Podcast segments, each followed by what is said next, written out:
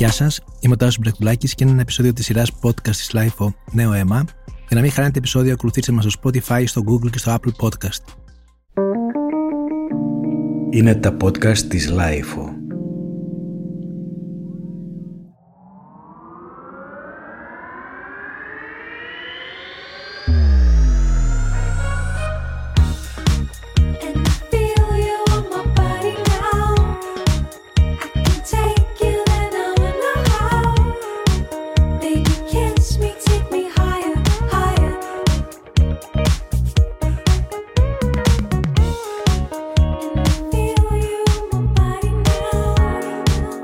Σήμερα έχουμε μαζί μας την Dreamy Dimi. Γεια σου. Γεια σας, τι κάνετε; Γεια σου Dreamy, γεια σου Dimi. Γεια σου, Ντίμη. Γεια σου Ναι. Dimi. Πες μας μερικά πράγματα για σένα. Πού μεγάλωσες, ποια είσαι, πού, πού είσαι; Ε, γεννήθηκα και μεγάλωσα στην Αθήνα. Πήγα σχολείο στην Αθήνα τα πάντα. Ε, μετά τελείωσα IB, που είναι το ξένο σύστημα της Δευτέρα και της Τρίτης Λυκείου, για να φύγω στο εξωτερικό να σπουδάσω. Πήγα στην Αγγλία, στο Λονδίνο, σπούδασα μουσική. Έκανα το προπτυχιακό μου που ήταν ε, Commercial Music Performance. Μετά έκανα μεταπτυχιακό ε, σε Music Business Management. Και ζήσα εκεί έξι χρόνια. Να πάμε λίγο πιο πίσω, να μου πεις Ναι. λίγο πώς ξεκίνησε η σχέση με τη μουσική. Ναι, ε, από πολύ μικρή μου άρεσε πάρα πολύ να ακούω μουσική. Βέβαια και οι γονείς μου ασχολιόντουσαν με τα ραδιόφωνα. Άλλο Ω είδος παραγωγή μουσικής. εννοείς ή Ως ως α- ιδιοκτήτες. Α, ναι. ναι. Αλλά παίζανε κυρίως ελληνική μουσική. Οπότε είχα επαφή με καλλιτέχνες, τους γνώριζα. Μ' άρεσε πάρα πολύ όλο αυτό το vibe που βγάζανε όταν τους γνώριζα. Αλλά ήταν τελείως άλλη μουσική από αυτή που ήθελα να κάνω εγώ. Μμμ. Ε, και μετά άρχισα να το ψάχνω μόνη μου. Άρχισα να ακούω άλλα πράγματα. Και αποφάσισα να αγοράσω μια κιθάρα. Μου πήρε ο μπαμπάς μου μια κιθάρα και άρχισα να μαθαίνω μόνη μου. Λίγο, λίγο. Άρχισα Σε να τι γράφω. ηλικία; 14-15 εκεί. Ξέρεις, έμαθαινα chords από το YouTube τα βασικά και άρχισα να γράφω στίχους και να γράφω τραγουδάκια και γνώρισα και άλλους ανθρώπους γιατί πήγα να κάνω φωνητική, να κάνω μαθήματα κιθάρας και γνώρισα ένα κύκλο ανθρώπων που θέλαν να κάνουν το ίδιο που ήθελα κι εγώ και αρχίσαμε ο ένας να μαθαίνουμε πράγματα στον άλλον. Έγραφες κιόλας μουσική Έγραφα, δικιά- έγραφα. τραγούδια δικά σου; Ναι, σε πολύ πιο basic επίπεδο, αλλά έτσι ξεκίνησα γράφοντας με αυτή την κιθάρα. Μμμ. Και πας στο Λονδίνο. Ναι. Και στο Λονδίνο, για πες μου λίγο, τι έκανες; Έκανες ένα συγκρότημα του Dimi and the Bad The Heart. Ναι. Μμμ. Πήγα για να σπουδάσω. Ε, ξεκίνησα ως solo και εκεί, δηλαδή έβγαζα δικά μου κομμάτια που τα έγραφα εγώ. Ε, είχα μια μπάντα της σχολής του πανεπιστημίου που παίζαμε στο Λονδίνο παντού γιατί είναι πολύ πιο εύκολο να παίξεις live εκεί από ότι εδώ. Έβγαζα, έβγαζα κομμάτια, παίζανε εκεί, ε, έχουν πιο πολλές ευκαιρίες οι καλλιτέχνες εκεί πέρα οι νέοι. Και μετά στο μεταπτυχιακό έτυχε και γνώρισα τον Δημήτρη, τον Bad Heart.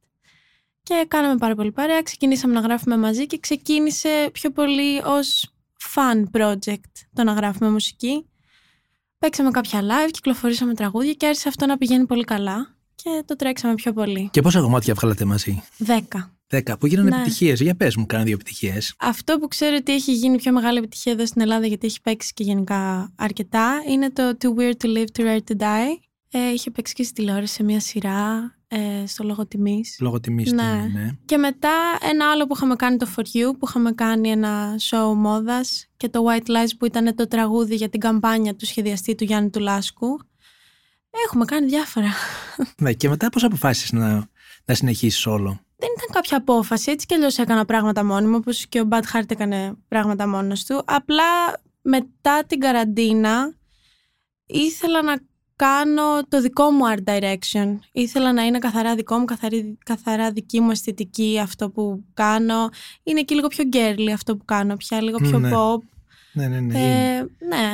Ε, μου είπες ότι είναι λίγο, τα- λίγο πιο εύκολα τα πράγματα στην Αγγλία. Για πες μου λίγο, δεν σκέφτηκες ποτέ να μείνεις στην Αγγλία μόνιμα; Αυτό ήταν το πλάνο. Απλά μετά ήρθε ο κορονοϊός, πανικοβλήθηκε η μαμά μου πάρα πολύ. Δεν δούλευα ακόμα και δεν ήμουν τελείως ανεξάρτητη. Δεν ξέραμε τι θα γίνει και αποφάσισα να γυρίσω πίσω για λίγο. Τότε που νομίζαμε ότι θα ήταν για λίγο όλο αυτό. Ε, σκεφτείτε ότι το κράτησα το σπίτι για πολλούς μήνες μετά και περίμενα ότι θα επιστρέψω, αλλά τα πράγματα χειροτέρευαν και ήταν πολύ δύσκολη η κατάσταση εκεί για κάποιον που δεν έχει σταθερό εισόδημα να γυρίσει και, Και απλά δεν να έχει περιμένει. δικό του σπίτι, φαντάζομαι. Ναι, ναι. ακριβώς, ναι. Έζησε στην Αγγλία όμως έξι χρόνια. Έξι Ε. χρόνια, ναι. Και πώς ήταν οι Άγγλοι, σου άρεσανε. Πάρα πολύ.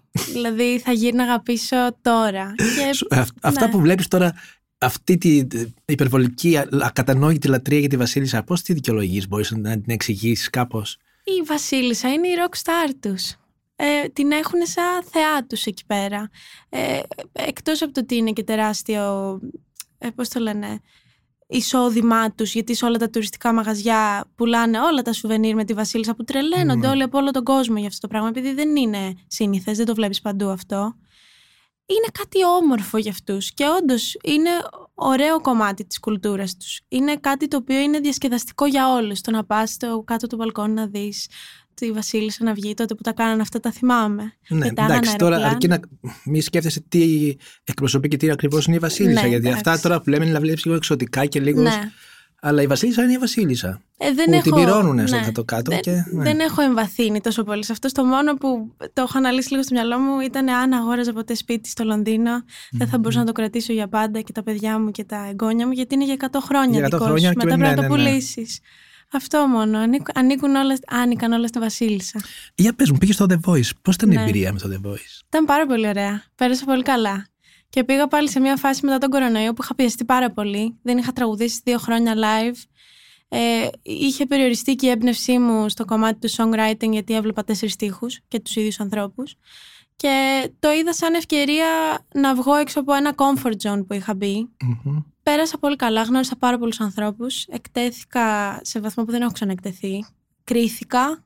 Ήταν αρκετά δύσκολο και ψυχοφθόρο, αλλά βγαίνοντας από αυτό, έχω πάρει πολλά παραπάνω από αυτά που έχω Πού σε δώσει. βοήθησε, πιστεύεις, δηλαδή σε τι; Όλο αυτό της τηλεόρασης και του live και του έχεις μια ευκαιρία και δεν έχεις άλλη και έχεις ανθρώπους μπροστά σου που τραγουδάς, εσύ μπορείς να κάνεις το show σου και άλλοι σε κοιτάνε με ένα βλέμμα κενό. Μμμ. Αλλά γιατί αυτή είναι η δουλειά τους, δεν είναι για να σε χειροκροτούν. Ναι. Είναι πολύ αγχωτικό, πολύ σε βάζει στη θέση σου σε πολλά πράγματα και πλέον ε, κάθε φορά που ανεβαίνω σε μια σκηνή δεν έχω αυτό το πανικό που είχα πριν και το άγχος. Είμαι πάρα πολύ ψύχρεμη γιατί λέω εδώ βγήκε στο voice στη τηλεόραση. Ναι. τι- Τώρα να σε ρωτήσω, ο κόσμος αναγνωρίζει; Από το voice όχι. Μμ. Είναι τόσο πολλά τα παιδιά που πάνε και είναι κάθε χρόνο αυτό το παιχνίδι. Σπα... Μου το έχουν πει, αλλά όχι συχνά. Ναι, ναι. Ασχολείσαι και με το θέατρο. Ναι. Με τι σπουδάζω. τρόπο, για πες μου λίγο. Θα ήθελα να γίνεις ηθοποιός. Ναι. Για πες μου λίγο το θέα- για αυτό το πράγμα, για τα- αυτή την ασχολία σου, μάλλον. Σπουδάζω θέατρο, είμαι στο τρίτο έτος τώρα. Ξεκίνησα μόλις γύρισα από την Αγγλία κατευθείαν γιατί το βρήκα σαν ευκαιρία. Όταν αποφάσισα να πάω να σπουδάσω στην Αγγλία δεν ήξερα τι από τα δύο ήθελα να κάνω και κατέληξα ότι είναι πιο εύκολο για μένα να κάνω μουσική γιατί στο θέατρο στην Αγγλία είναι πολύ δύσκολα τα πράγματα με τη γλώσσα. Μμ. Δεν είναι απλό ότι ξέρεις καλά αγγλικά και έχεις καλή προφορά. Είναι μεγάλος ο ανταγωνισμός. Οπότε αποφάσισα να κάνω μουσική. Και όταν γύρισα, το βρήκα σαν ευκαιρία να κάνω και θέατρο που μου άρεσε από πάντα. Και βρήκα μια φανταστική σχολή καινούρια, του Λάκη Λαζόπουλου, Τεχνών 100 λέγεται. Και γράφτηκα. Ο πρώτος χρόνος ήταν όλος από Zoom. Δεν είχα καταλάβει τίποτα.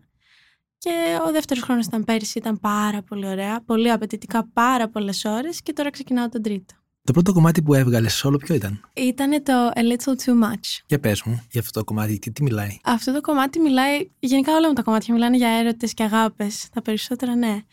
Μιλάει για ανθρώπους που δίνουν πολλά και δεν παίρνουν πίσω σχεδόν τίποτα σε σχέση με αυτά που δίνουν. Και μιλάει επίσης για τη φάση που βρίσκεσαι όταν είσαι ερωτευμένος, που δεν καταλαβαίνεις τα red flags του άλλου, γιατί τον αγαπάς πολύ και τον θες πολύ.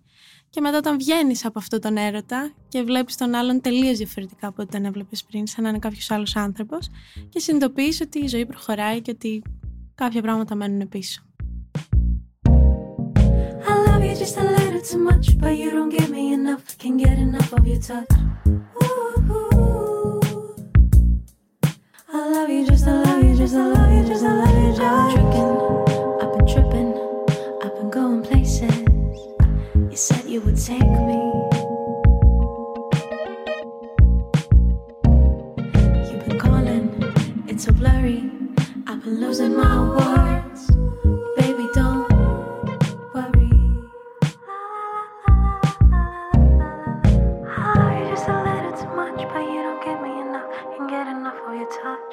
Είσαι πληγωμένη από έρωτα. Όχι, αλλά χρησιμοποιώ πολλές ιστορίες και άλλων ανθρώπων ε, για να γράφω τα τραγούδια μου. ναι, για πες μου λίγο, πώς γράφεις τα τραγούδια; Δεν υπάρχει κάποια συγκεκριμένη συνταγή. Υπάρχουν φορές που μπορεί να κάτσω μόνη μου και να έχω μια ιδέα και να τη γράψω.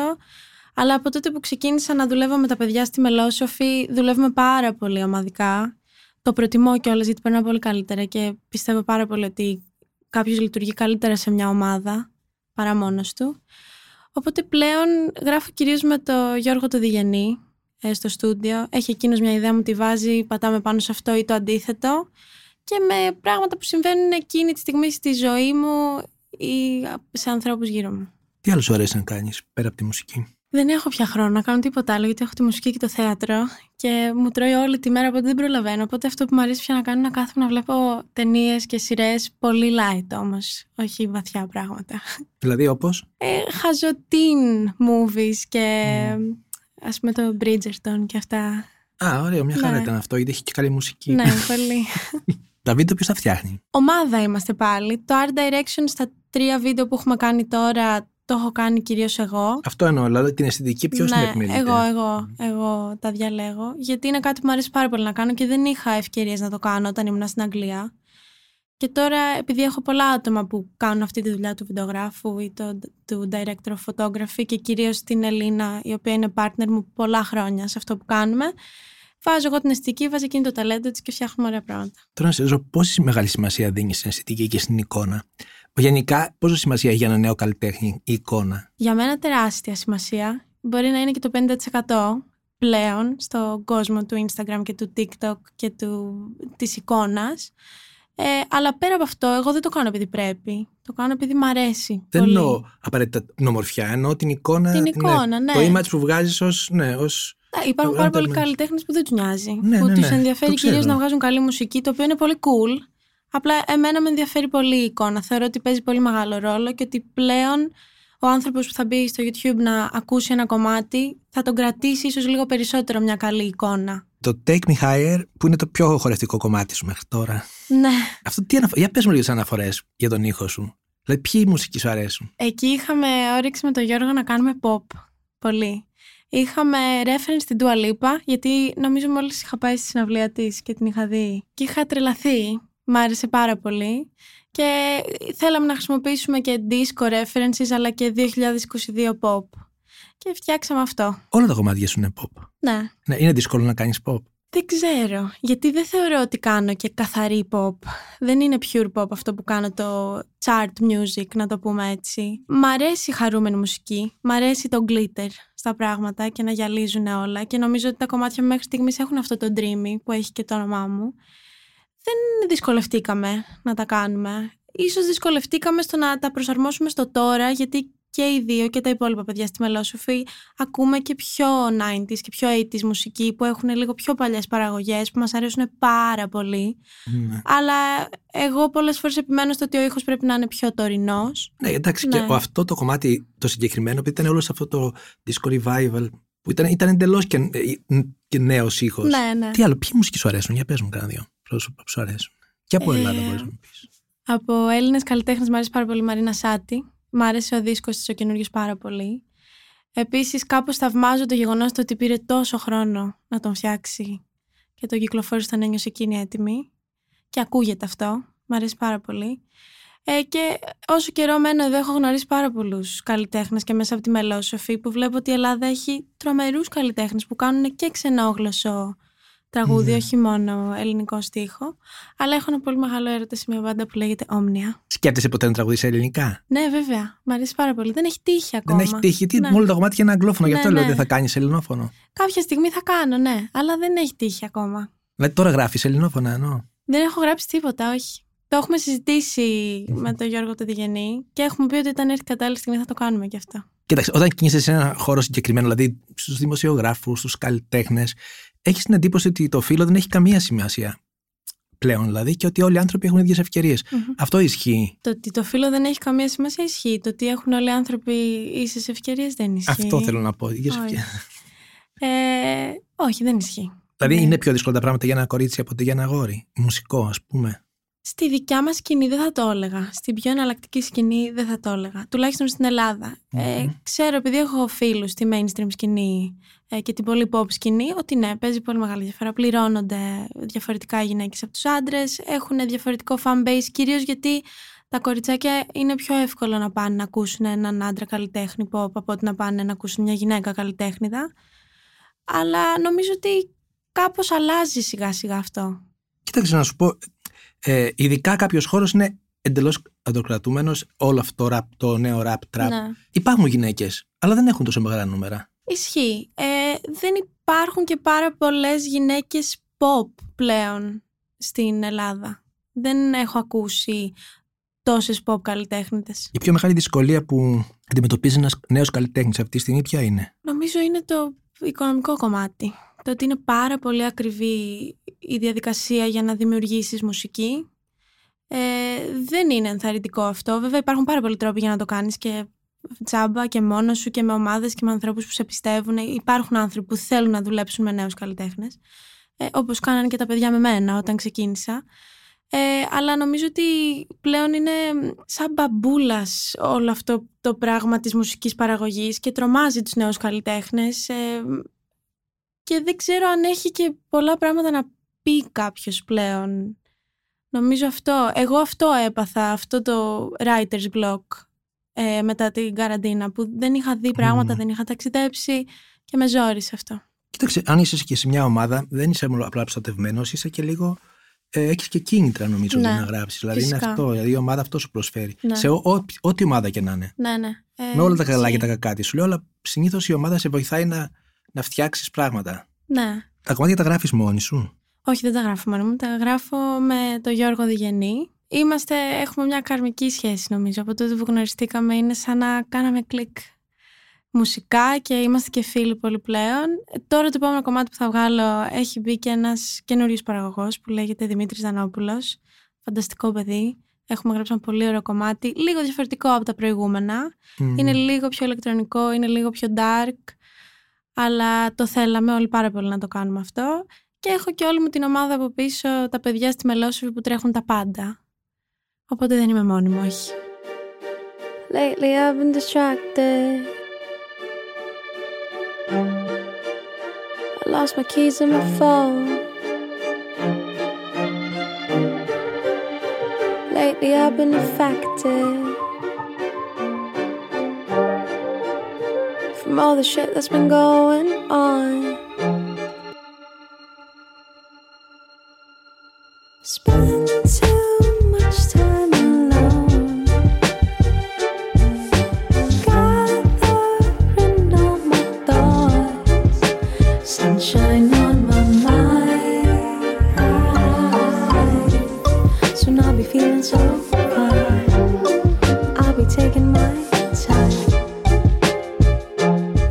Το Sunshine. On my mind. Αυτό είναι ένα πολύ chill τραγούδι. Το έγραψα σε μια φάση που απλά είχα κουραστεί πάρα πολύ με τη σχολή. Έτρεχα όλη μέρα στο κέντρο. Ε, οδηγούσα άπειρες ώρες, είχε αρχίσει να κάνει ζέστη. Είχα πιεστεί πολύ και συναισθηματικά και γενικά από όλο το χάος γύρω μου. Και είπα ότι τώρα θα κάτσουμε και θα γράψουμε ένα κομμάτι το οποίο δεν έχει καμία σχέση με το πώς νιώθω τώρα. Έχει πολλές αλήθειες μέσα. Όντως, λέει My car broke down last weekend. Το προηγούμενο Σαββατοκύριακο είχα μείνει στη μέση του δρόμου ή είχα χάσει τα κλειδιά μου, είχε σπάσει το κινητό μου. Είχα πάθει πολλά πράγματα σε πολύ ε, μικρό χρονικό διάστημα και το έβγαλα αυτό μέσα σε αυτό το κομμάτι. Αλλά με μια αισιοδοξία στο τέλος. Πώς τα βλέπεις τα πράγματα. Τα βλέπεις αισιόδοξα; Ναι, μια χαρά τα βλέπω. Πού το Ναι. βλέπεις αυτό; πολλά πράγματα δεν φαίνονται καλά, αλλά είναι τόσο πολλά άλλα που πάνε τόσο καλύτερα που προσπαθώ να το βλέπω έτσι. Αλλιώς θα πέσω σε κατάθλιψη. Ήθελα να σου κάνω μια ερώτηση τώρα, δεν ξέρω αν θα τι κάνω. Δηλαδή, α, τι συνοχλεί και πολύ από, τις- από αυτά που βλέπεις γύρω σου; Ε, με ενοχλούν τα δέσποτα ζώα στους δρόμους. Πολύ. Με στεναχωρεί πάρα πολύ και νομίζω ότι μας ψιλοκοροϊδεύουν με το ότι κάνουν πράγματα για να βοηθήσουν την κατάσταση. Εγώ εκεί που μένω στη Βούλα έχει πάνω από 20 γάτες στον δρόμο κάτω από το σπίτι μου. Υπάρχει κόσμος που θέλει να βοηθήσει, υπάρχει κόσμος που βοηθάει από λίγο έως πολύ, αλλά αυτή θεωρώ ότι έχει ξεφύγει η κατάσταση και ότι πραγματικά πρέπει να μαζευτεί κόσμος και να μαζευτούμε για να βοηθήσουμε αυτή την κατάσταση. Ετοιμάζεις καινούργια κομμάτια; Ναι, βγαίνει τώρα σε λίγο καιρό το καινούριο κομμάτι. Είναι μπαλάντα ηλεκτρονική, λίγο dark, λίγο διαφορετικό από αυτά που έχουμε κάνει. Και σιγά σιγά ετοιμάζουμε και το άλμπουμ. Το άλμπουμ πότε περίπου να το περιμένουμε; Δεν ξέρουμε ακριβώς, γιατί δοκιμάζουμε διαφορετικά πράγματα. Ενώ όλα έχουν μια συνοχή, προσπαθούμε να τεστάρουμε όλοι μας ε, τα όρια μας και τι μας αρέσει και τι δεν μας αρέσει. Και όταν έχουμε κάτι ολοκληρωμένο που έχει τα πάντα, ό,τι θέλουμε να κάνουμε μέσα, θα το ονομάσουμε άλμπουμ και θα το βγάλουμε. Τι μουσική ακούς αυτές τις μέρες; Ακούω πάρα πολύ parcels. πάρα πολύ και ακούω και πάρα πολύ fouls που είναι τελείως διαφορετικά πράγματα μεταξύ τους. Αλλά ναι, είμαι σε αυτή τη φάση. Μια ιδανική συνέχεια για σένα ποια θα ήταν; Να παίξουμε πάρα πολλά live το χειμώνα. Αυτό θέλω πιο πολύ απ' όλα. Και να υπάρχει έμπνευση για να γράφουμε μουσική και να έχουμε όρεξη και να είμαστε καλά ή και όχι καλά για να μπορούμε να γράφουμε καλή μουσική. Και live πότε τα περιμένουμε; Ε, νομίζω τώρα όσο αρχίζει και κρυώνει λίγο καιρός για να μπορούμε να πάμε σε πιο κλειστά μαγαζιά, θα ξεκινήσουμε σιγά σιγά. Σου ευχόμαστε τα καλύτερα. Ευχαριστώ πάρα Ευχαριστούμε πολύ. πάρα πολύ που ήσουν εδώ σήμερα. Ευχαριστώ. Ήταν ένα επεισόδιο της σειράς podcast της Life on Νέο Αίμα. Για να μην χάνετε επεισόδιο, ακολουθήστε μας στο Spotify, στο Google και στο Apple Podcast. Ηχοληψία, επεξεργασία και επιμέλεια, φέδωνας χτενάς και μερόπικο κοκκίνη. Ήταν μια παραγωγή της Lifeo. Είναι τα podcast της Lifeo.